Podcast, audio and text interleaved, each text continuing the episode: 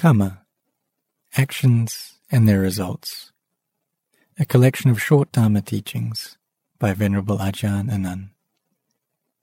Karma here and now. What makes people come into this world the way they do? Some people are born into a rich, harmonious family, strong and healthy. Others are born into poverty or disease. Others are born in a place with war, famine, and other problems. Why is that? Why do we have different character traits? We are born into the world with different characters, different ways of thinking. Is this karma? The question of past and future lives, beings reborn according to their karma, has been an issue for thousands of years. Often people in the world have the view that there's nothing after death. It doesn't matter what we do. We may as well do whatever we want, because when we die, we won't have to face any sort of consequences. These views inform the way people live. And it's almost impossible to prove this matter to someone who's skeptical about past and future lives because it's not something we can bring out and show them in that way. When people asked Ajahn Chah this question, he'd say that actually it's not something we need to prove. The place to learn and understand this issue is in the present life. We can look at it like this.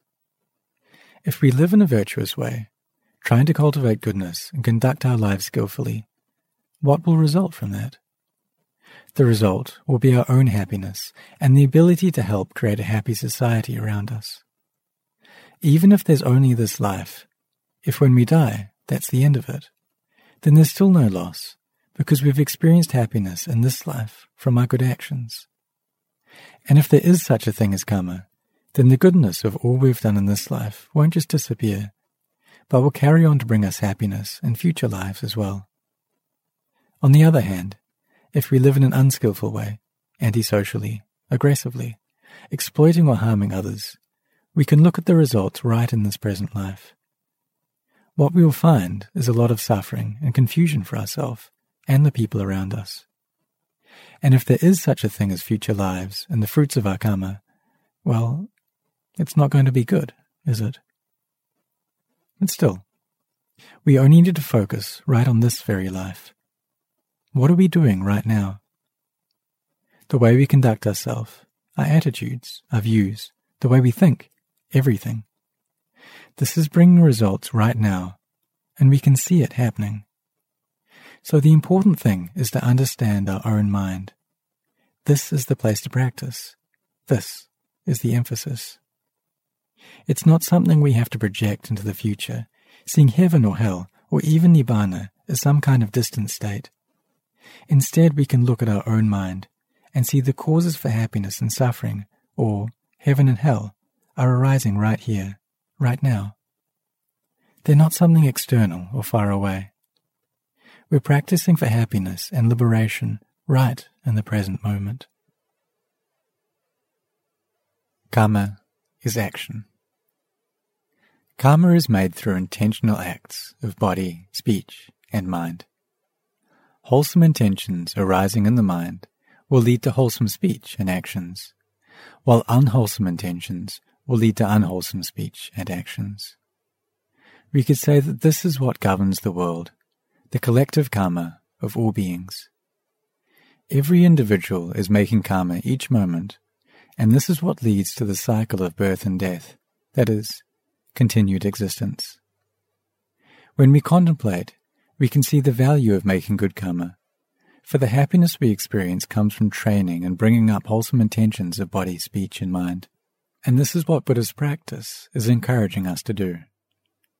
Whatever effort we put into developing ourselves in wholesome ways will bring benefit and happiness.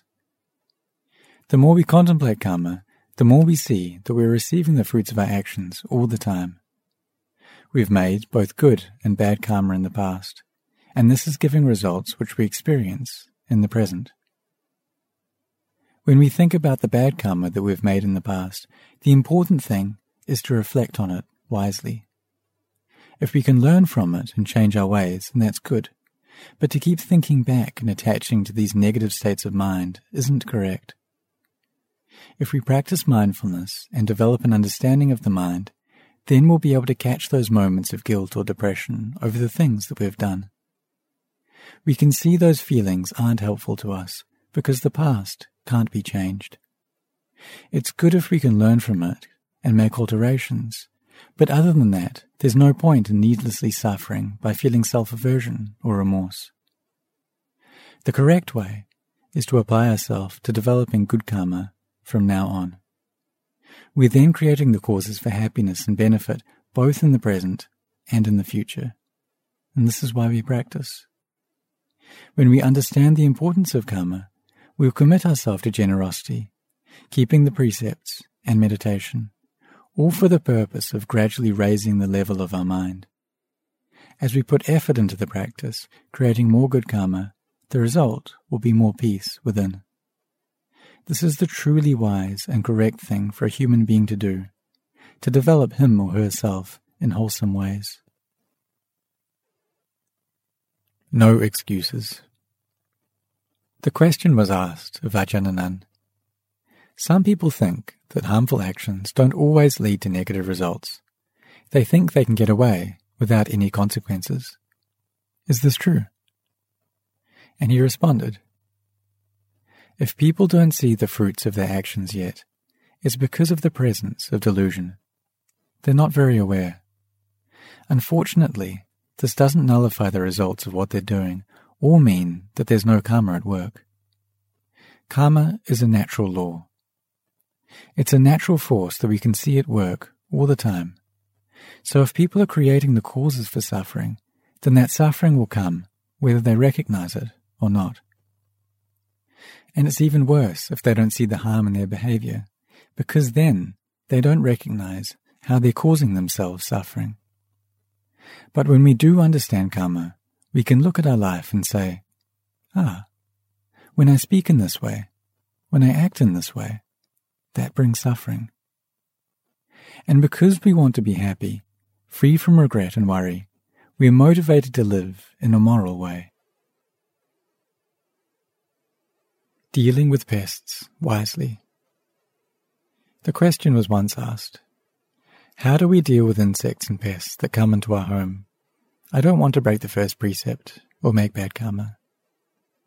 And Ajahn answered, Practicing with the first precept, we establish the clear intention in our mind that we're not going to kill other beings. With the very small creatures, like insects, we just have to do the best we can in each situation.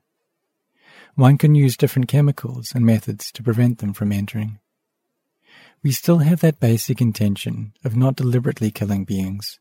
But if in the course of cleaning some insects are harmed, then we have to accept that that's their karma. With bigger animals like rats or mice, we should be able to find humane ways of dealing with them. There are certain traps where you put some bait inside and a door closes behind them. They can then be taken a long way away and be released. We have to understand that everything is subject to its karma. It's often very difficult to move around and do things in the world without harming small creatures like insects. Sometimes it's unavoidable, like when they get squashed on the windscreen while we're driving, or when they fly into a lit candle at night. We're not deliberately harming them. Our intention is not to kill, but it's the way of the world that some of this will occur so we shouldn't take it as a personal failing, or as if we're making bad karma. When we're cleaning or sweeping, sometimes a few insects do die. We should see that our intention is not to kill, but to keep our place clean. It's unfortunate some of the insects are harmed, but this is very different from using poison and baits to deliberately kill them. With an understanding of karma and intention, we do the best we can to find skillful, humane ways of dealing with pests. Adrift in the ocean of karma. Let me tell you about a disciple of mine. Formerly, he was a fisherman by trade, going out and pulling in boatloads of fish to be sold and killed. Now, in Buddhism, this would be understood as bad karma. One day, far from shore, he was involved in a boating accident, which left him drifting in the ocean for three days and three nights, clinging to a piece of wood. We could say that it looked like he was going to receive the results of his unwholesome livelihood, drowning in the ocean and being eaten by fish. Though he assumed he was going to die, he made a very firm vow in his mind. If he did get rescued, he would enter the monastic order. Now, it's been over 15 years since he ordained. Sometimes crisis situations bring out very wholesome aspirations in people, positive thinking which can quickly get a good result. This can change their lives drastically. But really, though, we should commit ourselves to making good karma regularly, not just waiting until times of crisis. Our lives are so uncertain. And since we don't know how long we'll live for, we should really treasure our time. We should try to live as skillfully as we can while we have the chance.